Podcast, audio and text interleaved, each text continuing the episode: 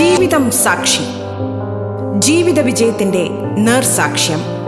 ഞാൻ നടന്ന വഴികൾ.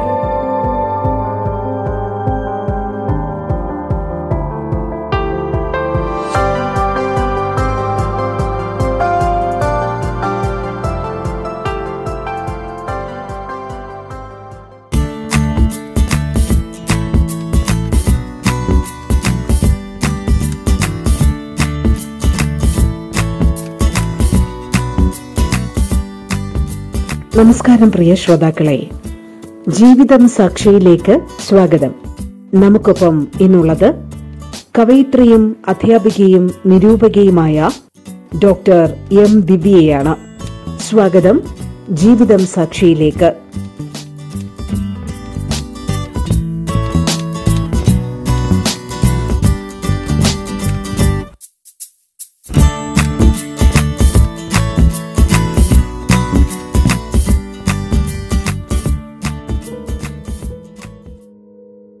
റേഡിയോ കേരളയുടെ എല്ലാ കൂട്ടുകാർക്കും എന്റെ വിനീതമായ നമസ്കാരം. അങ്ങനെ നമ്മൾ രണ്ടായിരത്തി പതിനേഴിൽ അവിടുന്ന് പോന്ന ശേഷം രണ്ടായിരത്തി പതിനേഴിൽ മൂന്ന് മാസം അവിടെ വർക്ക് ചെയ്തു. അതിനുശേഷം രണ്ടായിരത്തി പതിനെട്ടിൽ ഞാൻ പിന്നെ ജോയിൻ ചെയ്യുന്നത് തികച്ചും അപ്രതീക്ഷിതമായിട്ട് തികച്ചും അപ്രതീക്ഷിതമായിട്ടെന്ന് പറയാൻ കാരണം എന്റെ മനസ്സിൽ എഴുത്തുകാരിയായ കോളേജ് അധ്യാപിക എന്ന് പറയുന്ന ആ ഒരു സ്വപ്നം എനിക്ക് ഓൾറെഡി എനിക്ക് ഈശ്വരൻ അത് ആ ഒരു മൂന്ന് മാസമെങ്കിൽ മൂന്ന് മാസം ഞാൻ ഞാൻ സന്തുഷ്ടയായിരുന്നു. അത് ഞാൻ സന്തോഷവതിയായിരുന്നു. മറ്റുള്ളവർ അറിഞ്ഞില്ലെങ്കിൽ പോലും. ഞാൻ എഴുത്തുകാരിയായി കഴിഞ്ഞു. എന്ന് എനിക്ക് തന്നെ ബോധ്യം വരികയാണ്. കോളേജ് അധ്യാപികയുമായി. എന്റെ ഡ്രീം അവിടെ അത് ഏകദേശം അത് പൂർത്തിയായി എന്ന് എനിക്ക് തോന്നുന്നു. അപ്പോൾ അവിടെ നിന്ന് ഇറങ്ങുമ്പോൾ ഗസ്റ്റ് അധ്യാപികയാണെന്ന്. അപ്പോൾ അവിടെ നിന്ന് ഇറങ്ങുമ്പോൾ എന്റെ മനസ്സിൽ ഇനി എവിടെ ആയാലും കുഴപ്പമില്ല. മഹാദേവൻ എന്റെ ഏറ്റവും ഇഷ്ട ദേവനാണ് ശിവൻ. അപ്പോൾ ഇനി മഹാദേവൻ തീരുമാനിക്കട്ടെ എന്നുള്ള ഒരു ലെവൽ മാത്രമാണ് എന്റെ മനസ്സിലുണ്ടായിരുന്നത്. ഒരു പ്രാർത്ഥന മാത്രമാണ് എന്റെ മനസ്സിലുണ്ടായിരുന്നത്.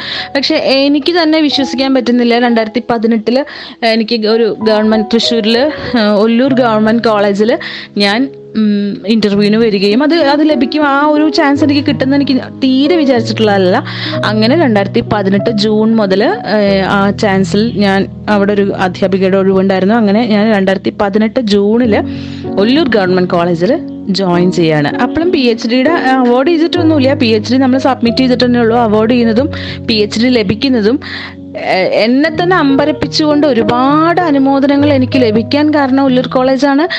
ഉല്ലൂർ കോളേജിൽ ഒരുപാട് അസൗകര്യങ്ങളോ അപരിമി ഒരുപാട് പരിമിതമായ സാഹചര്യങ്ങളോ ഇൻഫ്രാസ്ട്രക്ചറിന്റെ കുറവോ ഒക്കെ ഉണ്ട് ഉണ്ട് എന്ന് പുറത്തുള്ളവർ പറഞ്ഞാലും മൈ ബ്യൂട്ടിഫുൾ ഗാസ്കോ എന്നല്ലാതെ ഞാൻ പറഞ്ഞിട്ടില്ല. കാരണം ആ government arts and science college Ollur എന്നെ സംബന്ധിച്ചിടത്തോളം എന്റെ ജീവിതം മാറ്റിമറിച്ചിട്ടുള്ള ഒരു കോളേജാണ്. അത് ഈ പറഞ്ഞ പോലെ പി എച്ച് ഡി ലഭിച്ച് എനിക്ക് അംഗീകാരം ആദ്യം തരുന്നത് ഒല്ലൂർ കോളേജ് ആണെന്നുള്ളത് കൊണ്ട് മാത്രമല്ല. അതിനെ തുടർന്ന് ഞാൻ പഠിച്ച എല്ലാ വിദ്യാലയങ്ങളും ഞാൻ നേരത്തെ പറഞ്ഞ ഒന്ന് മുതൽ നാല് വരെ പഠിച്ച സ്കൂൾ അതേപോലെ ഞാൻ പഠിച്ചിട്ടുള്ള എല്ലാ കോളേജുകളും അതേപോലെ തന്നെ കരയോഗങ്ങൾ പിന്നെ വായനശാലകൾ ഞാൻ വായിച്ച വായനശാലകൾ മുഴുവനും ഗ്രാമീണ വായനശാലകളെല്ലാം എനിക്ക് ഈ പി എച്ച് ഡി ലഭിച്ചതിന് ഒരുപാട് അംഗീകാരങ്ങൾ തന്നിട്ടുണ്ട് ആദരം തന്നിട്ടുണ്ട്. അങ്ങനെ എന്റെ ജീവിതം ഞാൻ പോലും അറിയാതെ മാറി മറിഞ്ഞു എന്നുള്ളതാണ് സത്യം. അതുപോലെ വായനശാലയിൽ ഇവിടെ ഹസ്ബൻഡിന്റെ വീടിന്റെ അടുത്തുള്ള വായനശാല ഇപ്പം നമുക്കറിയാം ഹസ്ബൻഡിന്റെ കെയർ ഓഫിലാണ് നമ്മൾ അറിയപ്പെടുന്നത്. വൈഫ് ഓഫ് എന്ന് മാത്രമേ നമ്മൾ അറിയപ്പെടുന്നുള്ളൂ. പക്ഷേ ഈ ഒരു പി എച്ച് ഡി ലഭിച്ച ശേഷമാണ് പിന്നെ ഇയാളുടെ വൈഫ് ഇത്രമാത്രം പഠിച്ചിട്ടുള്ള ഒരാളാണ് പി എച്ച് ഡി നേടിയിട്ടുള്ള ഒരാളാണെന്നൊക്കെ അവരറിയുന്നത്. അങ്ങനെ അവർ എനിക്ക് വായനശാലയുടെ ഒരു ആദരം തരികയും പിന്നീട് വായനശാലയ്ക്ക് വായനശാലയ്ക്ക് വനിതാവേദിയുണ്ട്. അപ്പം ഞാൻ വനിതാവേദിയുടെ പ്രോഗ്രാംസിനൊക്കെ ഞാൻ പോകാറുണ്ട് എന്നുള്ളത് എനിക്ക് വായനശാലയായിട്ട് അങ്ങനെ പിന്നെ വായിക്കാൻ പുസ്തകം എടുക്കാൻ പോകുന്നല്ലാണ്ട് എനിക്ക് യാതൊരു ബന്ധവും ഇല്ലായിരുന്നു. പക്ഷേ അവർ വനിതാവേദി വനിതാവേദിയുടെ പ്രസിഡന്റായിട്ട് എന്നെ തിരഞ്ഞെടുക്കുകയും അങ്ങനെ വനിതാവേദിയുടെയും കൂടെ ചുമതല വന്നപ്പോഴാണ് എനിക്ക് തോന്നുന്നു ലിറ്ററേച്ചർ സാഹിത്യത്തിന് ഒരു ജനകീയ മുഖം ഉണ്ടാക്കേണ്ടതുണ്ട്. കുറച്ചും കൂടി സാഹിത്യം ജനങ്ങളിലേക്ക് എത്തേണ്ടതുണ്ട് എന്ന് എനിക്ക് ബോധ്യം വന്നത്. അങ്ങനെയുള്ള ഒരു അവസരം അങ്ങനെ ചെയ്യാനുള്ള ഒരു അവസരം എനിക്ക് കിട്ടുന്നത്. അത് അതിന് കാരണം ഈ പി എച്ച് ഡി തന്നെയാണ് ഞാൻ- പറഞ്ഞല്ലോ.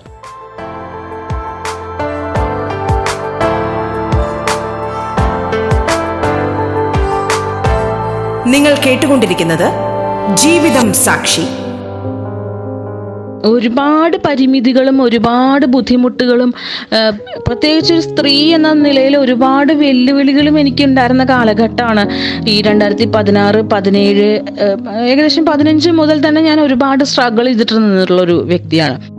ചുറ്റു തടസ്സങ്ങൾ മാത്രമേ ഉള്ളൂ. അത് അക്കാദമിക്കലി ആയിക്കോട്ടെ ഫാമിലി പരമായിക്കോട്ടെ എങ്ങനെ ആയിക്കോട്ടെ നമുക്ക് തടസ്സങ്ങൾ മാത്രമേ ഉണ്ടായിട്ടുള്ളൂ. അതൊരു സുഗമമായിട്ടുള്ള ഒരു യാത്രയേ അല്ല. ഇപ്പൊ ഹോസ്റ്റലിൽ ഇരുന്നിട്ട് നമ്മൾ പഠിച്ച് വിജയം നേടി ഡിഗ്രി ടൈമിൽ പക്ഷെ അതുപോലെയല്ല വിവാഹം കഴിഞ്ഞ് നമുക്ക് കുട്ടികളുടെ ഒക്കെ ചുമതല വരുമ്പോൾ ഭർത്താവിന്റെ വീട്ടിൽ ചുമതലകൾ ഉള്ളപ്പോൾ നമുക്ക് ഒരു സ്ട്രഗിൾ ചെയ്തിട്ടൊരു കാര്യം നേടിയെടുക്കുക എന്ന് പറയുന്നത് ഒട്ടും എളുപ്പമല്ല. പക്ഷേ ഈശ്വരൻ എന്നെ വിടാതെ തുണച്ചു എന്ന് വേണം ഞാൻ കരുതുന്നത്. അങ്ങനെയാണ് ഞാൻ ഇപ്പോഴും വിശ്വസിക്കുന്നത്. കാരണം അത് അവിശ്വസനീയമായിരുന്നു. ഒരുപക്ഷെ എൻ വി കൃഷ്ണവാര്യരുടെ ഗദ്യസാഹിത്യം പോലുള്ള ഒരു സാഗരത്തിൽ എന്നെപ്പോലെ ശരാശരി ബുദ്ധികാരിയായിട്ടുള്ള ഒരു പെൺകുട്ടി ഇത് നടക്കുമോ? ഇങ്ങനൊരു വർക്ക് അത് ഗ്രൂപ്പ് ഓഫ് വർക്കാണെങ്കിൽ ഓക്കെ ഇത്രയും വലിയൊരു കാര്യം ദിവ്യ എങ്ങനെ ഒറ്റയ്ക്ക് ചെയ്യുന്നു എന്നുള്ള രീതിയിൽ എന്നെ നിരുത്സാഹപ്പെടുത്താൻ ശ്രമിച്ചവരുണ്ട്. അത് അക്കാദമിക്കലി അല്ലെങ്കിൽ ഇന്റലക്ച്വലി ഞാൻ ഏറ്റെടുത്തിട്ടുള്ള ഒരു ചലഞ്ചും കൂടിയായിരുന്നു. അത് എളുപ്പവുമായിരുന്നില്ല. പ്രത്യേകിച്ച് നമ്മളെ സഹായിക്കാനായിട്ട് ആരുമില്ല എന്നുള്ള അവസ്ഥയിൽ ഒരുപാട് അധ്യാപകർ നമ്മളെ തുണച്ചിട്ടുണ്ട് ഇല്ല എന്ന് പറയുന്നില്ല. പക്ഷെ നമുക്ക് വേണ്ട സമയത്ത് വേണ്ട നിർദ്ദേശങ്ങൾ തരാൻ നമുക്ക് ഒരാൾ ഉണ്ടാവുക എന്നുള്ളത് വലിയൊരു പ്രധാനപ്പെട്ട ഒരു കാര്യമാണ് പ്രത്യേകിച്ച് പി എച്ച് ഡിയിൽ അതുകൊണ്ടാണ് ഈശ്വരനെ സഹായിച്ച എന്നെ കുറച്ച് എനിക്ക് കുറച്ച് അധ്യാപകരുടെ സഹായം ഇതെങ്ങനെയാണ് ചെയ്യേണ്ടേ മാഷ് ഇതെങ്ങനെ ചെയ്യേണ്ട ടീച്ചർ എന്ന് പറഞ്ഞു കഴിഞ്ഞാൽ എനിക്ക് തരാനായിട്ട് അവരെപ്പോഴും സന്നദ്ധരായിരുന്നു. അതുകൂടാതെ എന്റെ ഗൈഡ് വസന്ത് സാറും എന്നെ ഒരുപാട് ഹെൽപ്പ് ചെയ്തിട്ടുണ്ട്. അങ്ങനെ ഒരു സഹായം ഇല്ലായിരുന്നെങ്കിൽ എനിക്കൊരു പക്ഷെ ഇങ്ങനൊരു വിജയം ഇല്ല എന്ന് തന്നെ കരുതാം. കാരണം അത് നമുക്ക് അസാധ്യമായ ഒരു കാര്യമാണ്. മാത്രമല്ല ഇപ്പോൾ എന്റെ അടുത്ത് പല കുട്ടികളും ഞാൻ പി എച്ച് ഡി കഴിഞ്ഞ ശേഷം പല വിദ്യാർത്ഥി വിദ്യാർത്ഥിനികൾ എന്റെ അടുത്ത് ഇത് ഇതെങ്ങനെയാണ് ഈ വർക്ക് ചെയ്യേണ്ടത്? ഇതെങ്ങനെയാണ് ഈ ടോപ്പിക്ക് നമുക്ക് എടുക്കാൻ പറ്റുക? എങ്ങനെയാണ് നമുക്ക് പഠിക്കാൻ പറ്റുക? എന്നുള്ള രീതിയിൽ ഒരുപാട് പേര് എന്റെ അടുത്ത് സംശയം ചോദിക്കാറുണ്ട്. അപ്പോഴൊക്കെ ഞാൻ വളരെ സന്തോഷത്തോടു കൂടിയിട്ട് അവരുടെ അടുത്ത് ഇത് ഇങ്ങനെയാണ് എങ്ങനെയാണെന്ന് ഞാൻ പറഞ്ഞു കൊടുക്കാറുണ്ട്. കാരണം നമ്മൾ ആ സമയത്ത് ഈശ്വരനെ ഈശ്വരന്റെ കാരുണ്യം കൊണ്ടാണ് നമുക്ക് ചിലരെ സഹായത്തിന് കിട്ടുന്നത്. അത് എല്ലാവർക്കൊന്നും കിട്ടിക്കൊള്ളണമെന്നൊന്നുമില്ല നമുക്കറിയാം പി എച്ച് ഡി തുടങ്ങിയ എത്രയോ പേര് പാതി വഴിയിൽ അത് നിർത്തിയിട്ടുണ്ട്. പിന്നീട് അവർക്ക് അത് തുടരാൻ കഴിഞ്ഞിട്ടില്ല. അങ്ങനെ വരുമ്പോൾ നമ്മളെ സംബന്ധിച്ചിടത്തോളം അത് ഈശ്വരന്റെ അനുഗ്രഹമാണ്. നമുക്ക് അത്തരം അധ്യാപകരെ വേണ്ട ഇടത്ത് കിട്ടുക എന്ന് പറയുന്നത്. അങ്ങനെ എന്റെ അടുത്ത് വരുന്ന ആരും തന്നെ നോ എനിക്ക് അറിയില്ല അല്ലെങ്കിൽ എനിക്ക് പറ്റില്ല എന്ന് പറഞ്ഞിട്ട് ഞാൻ തിരിച്ചയച്ചിട്ടില്ല. എന്റെ സുഹൃത്തുക്കളുടെ വിദ്യാർത്ഥികളായിക്കോട്ടെ എന്റെ അടുത്ത് വരുന്ന വിദ്യാർത്ഥികളായിക്കോളട്ടെ ഞാൻ എനിക്ക് അറിവുള്ള പോലെ ഇതിങ്ങനെയാണ്. ഇങ്ങനെ നോക്കൂ. പിന്നെ നിങ്ങൾ ഗൈഡുമായിട്ട് ചർച്ച ചെയ്യുന്നുള്ള ഇതിൽ ഞാൻ അവരെ സഹായിച്ചിട്ടുണ്ട്. അതിൽ എനിക്ക് ഒരിക്കലും അത് എന്താ പറയുക സന്തോഷം അല്ലാണ്ട് തന്നിട്ടില്ല. കാരണം നമുക്കുള്ള അറിവ് എന്ന് പറയുന്നത് വിതരണം ചെയ്യാനുള്ളത് തന്നെയാണ്. നമുക്കിത് കൂട്ടി വെക്കാനൊന്നും പറ്റില്ല. അങ്ങനെ അങ്ങനെ ഒരുപാട് പേരെ ഹെൽപ്പ് ചെയ്യാൻ എനിക്ക് സാധിച്ചു. അങ്ങനെ ഒല്ലൂർ കോളേജിൽ വർക്ക് ചെയ്യുമ്പോൾ തന്നെയാണ് ഞാൻ ആദ്യം പറഞ്ഞ രണ്ടായിരത്തി പത്തൊമ്പതിൽ നടക്കുന്ന എന്റെ ജീവിതത്തെ വീണ്ടും മാറ്റിമറിച്ച ഒരു സംഭവം ഉണ്ടാകുന്നത് സ്റ്റാറ്റസ് നോവൽ. യെസ് സ്റ്റാറ്റസ് നോവലിന്റെ ആദ്യത്തെ റീഡേഴ്സ് ഒല്ലൂർ കോളേജിലെ കുട്ടികൾ തന്നെയായിരുന്നു. അപ്പോൾ ഒല്ലൂർ കോളേജിലെ കുട്ടികളാണ് വാസ്തവത്തിൽ അത് വായിച്ചു തുടങ്ങി വീണ്ടും വീണ്ടും വായിക്കണം എനിക്ക് ഞങ്ങൾക്കിത് അറിയണം എന്നുള്ള ആഗ്രഹം പ്രകടിപ്പിക്കുകയും പിന്നീട് അവർക്ക് ആകാംക്ഷ സഹിക്കാൻ വയ്യാതെ അവർ പോയിട്ട് പുസ്തകം വാങ്ങി വായിക്കുകയൊക്കെ ചെയ്തത്. നോക്കൂ വാങ്ങി വായിക്കുക എന്നുള്ള ഘട്ടം എത്തിയപ്പോഴാണ് എന്റെ ഒരു എഫേർട്ടിന് വലിയൊരു പ്രതികരണം ലഭിക്കുന്നുണ്ടെന്ന് ഞാൻ അറിഞ്ഞത്. കാരണം ടെക്സ്റ്റ് ബുക്ക് പോലും വായിക്കാൻ അല്ലെങ്കിൽ ടെക്സ്റ്റ് ബുക്ക് പോലും പൈസ കൊടുത്ത് വാങ്ങി വായിക്കാൻ ബുദ്ധിമുട്ടുള്ള അല്ലെങ്കിൽ മടിയുള്ള കുട്ടികളാണിന്ന്. പക്ഷെ എന്തുകൊണ്ടോ സിലബസിലില്ലാത്ത അല്ലെങ്കിൽ അവർ കേട്ടുകേൾവി പോലും ഇല്ലാത്ത ഒരു നോവലിനെ അവർ സ്നേഹിക്കുകയും അവർ അത് പൈസ കൊടുത്ത് വാങ്ങി വായിക്കുന്ന ആദ്യ നോവലായിട്ട് അത് മാറുകയും ചെയ്തു. വളരെ ഒരു നല്ലൊരു ഓർമ്മ അവർക്ക് സമ്മാനിക്കുകയും ചെയ്തു എന്ന് പറഞ്ഞതിൽ വളരെയധികം സന്തോഷമുണ്ട്. അപ്പോൾ അങ്ങനെ മൂന്ന് വർഷവും ഒല്ലൂരിൽ തന്നെയായിരുന്നു. അതിന്റെ ഇടയിലാണ് രണ്ടായിരത്തി പത്തൊമ്പതിൽ തന്നെയാണ് ആലപ്പുഴയിലുള്ള ഒരു സംഘടനയുടെ ഭാഗമായിട്ട് ഒരു സ്റ്റേറ്റ് അവാർഡ് വൈലോപ്പള്ളി അവാർഡ് ലഭിക്കുന്നത്. അതിലും ഒരുപാട് സന്തോഷമുണ്ട്. കാരണം നമ്മൾ വൈലോപ്പള്ളി മെമ്മോറിയൽ സ്കൂളിന്റെ തൊട്ടടുത്ത് തന്നെയാണ് ഒല്ലൂർ കോളേജ്. അപ്പോൾ അവിടെ വർക്ക് ചെയ്യുന്ന സമയത്ത് അവിടെ നിന്ന് തന്നെയുള്ള വല്ലോപ്പിള്ളിയുടെ പേരിലുള്ളൊരു അവാർഡ് വാങ്ങാൻ സാധിക്കുക എന്ന് പറയുന്നത് ഒത്തിരി സന്തോഷം നൽകി. അപ്പോൾ എനിക്ക് തിരുവനന്തപുരത്തായിരുന്നു അതിന്റെ അവാർഡ് ഫംഗ്ഷനൊക്കെ അപ്പോൾ അതിനെനിക്ക് പോകാൻ സാധിച്ചില്ല. അതിന് സാധിക്കാത്തതിന് കാരണം ഞാനൊരു ആക്സിഡന്റ് ഒക്കെ ആയിട്ട് കൈ ഒടിഞ്ഞൊക്കെ കിടക്കുമായിരുന്നു അപ്പോൾ അതുകൊണ്ട് എനിക്ക് അങ്ങോട്ട് യാത്ര ചെയ്ത് പോകാൻ സാധിച്ചില്ല. പക്ഷേ അവത അവർ വളരെ ഭംഗിയായി പാക്ക് ചെയ്ത് അത് എനിക്ക് അയച്ചു തന്നു. അതിലൊരുപാട് സന്തോഷവും നന്ദിയൊക്കെ ഉണ്ട്.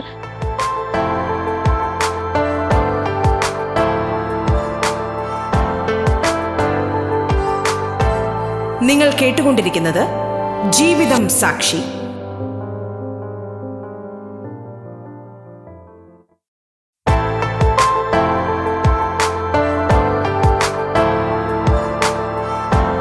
ജീവിതം സാക്ഷി. തുടരുന്നു.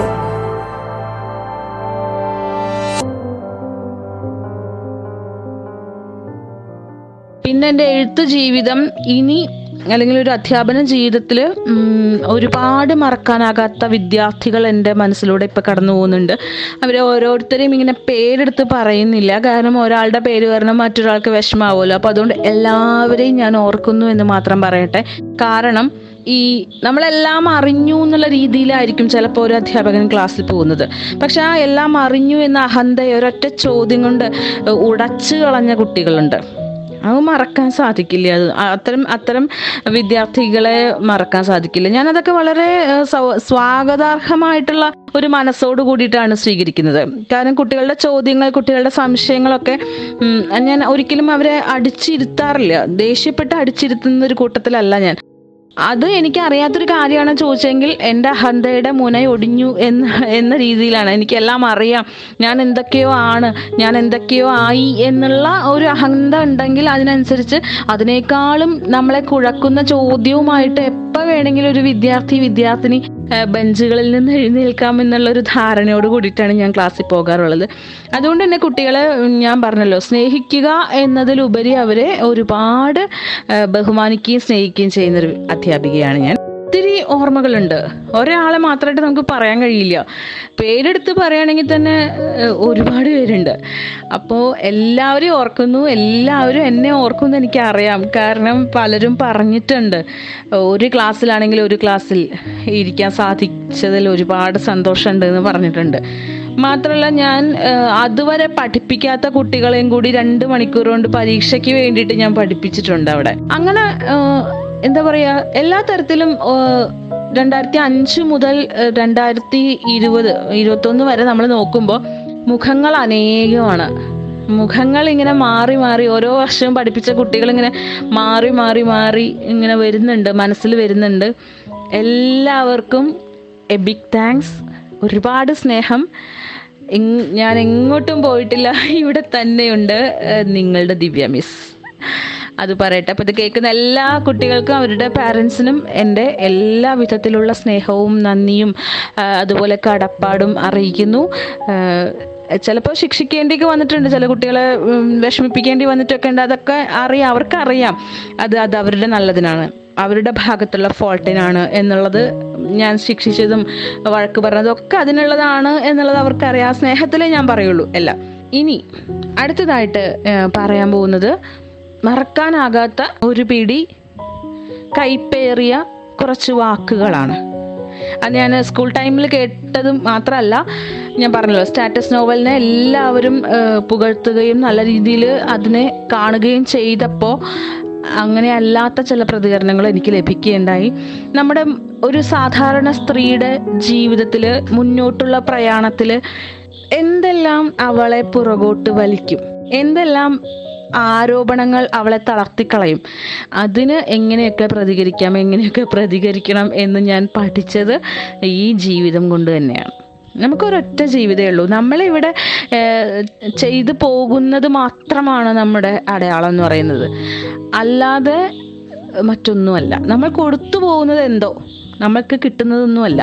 നമ്മൾ കൊടുത്തു പോകുന്നത് എന്തോ നമ്മൾ ചെയ്തു വെച്ച് പോകുന്നത് എന്തോ അതാണ് ദിവ്യ എന്ന് പറയുന്ന എഴുത്തുകാരി അല്ലെങ്കിൽ ദിവ്യ എന്ന് പറയുന്ന വ്യക്തി ഇവിടെ ചെയ്തിട്ടുള്ള അല്ലെങ്കിൽ ഇവിടെ ജീവിച്ചിരുന്നു എന്നുള്ളതിന് ഒരേ ഒരു തെളിവ്. അപ്പോൾ ആ ഒരു ലക്ഷ്യത്തിലേക്കുള്ള പ്രയാണത്തിനിടയിൽ എന്തെല്ലാം തടസ്സങ്ങളാണ് ആരോപണങ്ങളാണ് വിഷമിപ്പിക്കുന്ന വാക്കുകളാണ് അനുഭവങ്ങളാണ് ഉണ്ടായത് അതിനെ എങ്ങനെയൊക്കെ തരണം ചെയ്തു എന്നുള്ളത് പറയാം.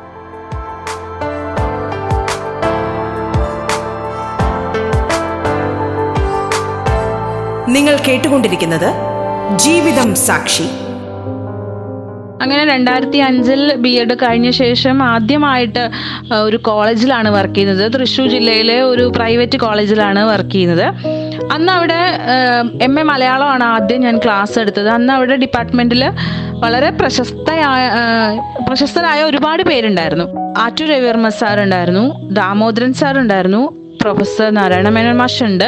അപ്പം അങ്ങനെ പ്രഗത്ഭരും പ്രശസ്തരുമായിട്ടുള്ള ഒരു പിടി അധ്യാപകരുടെ ഇടയിലേക്കാണ് ആദ്യത്തെ ഒരു അധ്യാപന അനുഭവം എനിക്ക് തുടങ്ങാൻ സാധിച്ചത്. അപ്പോൾ അത് അവരുടെയൊക്കെ കാൽ തൊട്ട് നമസ്കരിച്ചിട്ടാണ് ക്ലാസ് എടുക്കാനായിട്ട് നമ്മൾ പോകുന്നത്. വളരെ നല്ല അനുഭവമായിരുന്നു.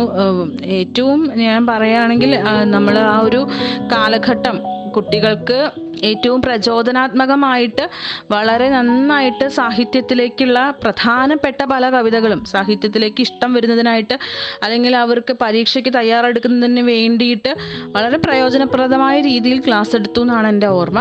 അപ്പോൾ ഞാൻ ആ പഠിക്കുന്ന പഠിപ്പിക്കുന്നതിന്റെ ഒപ്പം തന്നെ ഞാൻ പറഞ്ഞിരുന്നല്ലോ ഒരു നെറ്റ് എടുക്കുക നെറ്റ് എഴുതി എടുക്കുക എന്നുള്ള പറയുന്നത് ഒരു ലക്ഷ്യമായിരുന്നു.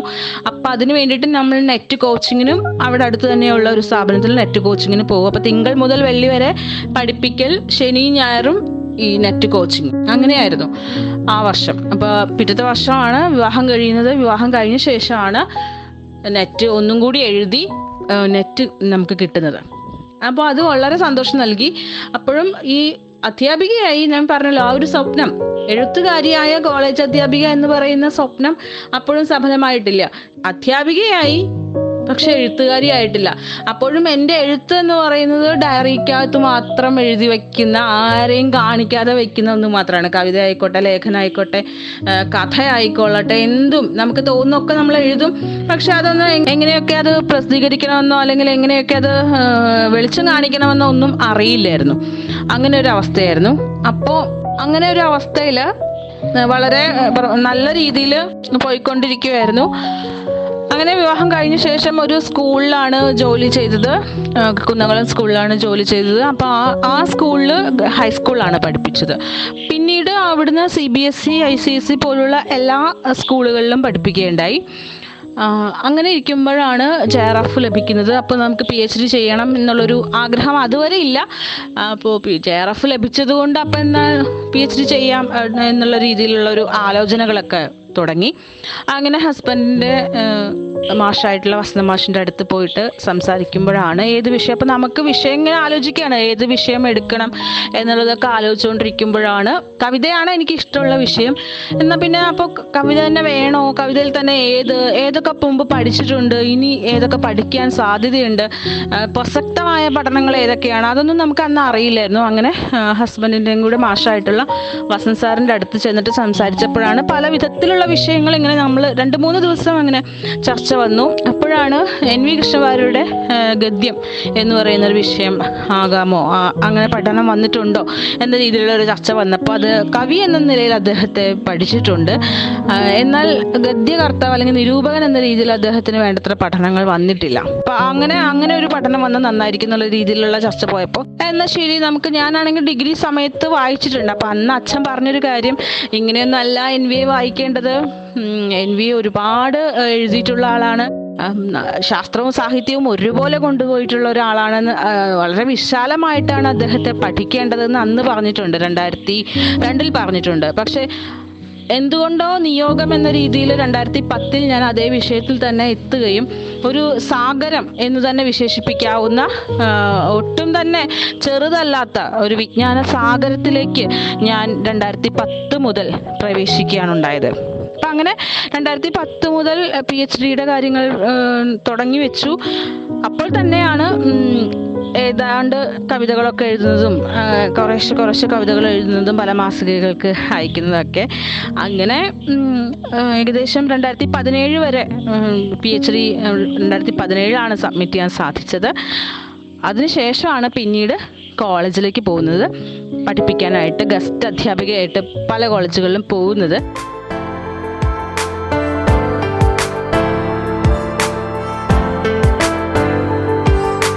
ഡോക്ടർ ദിവ്യ എം ആണ് നമ്മോടൊപ്പം അതിഥിയായി പങ്കുചേർന്നത്. ജീവിതം സാക്ഷി പൂർണമാകുന്നു. നമസ്കാരം.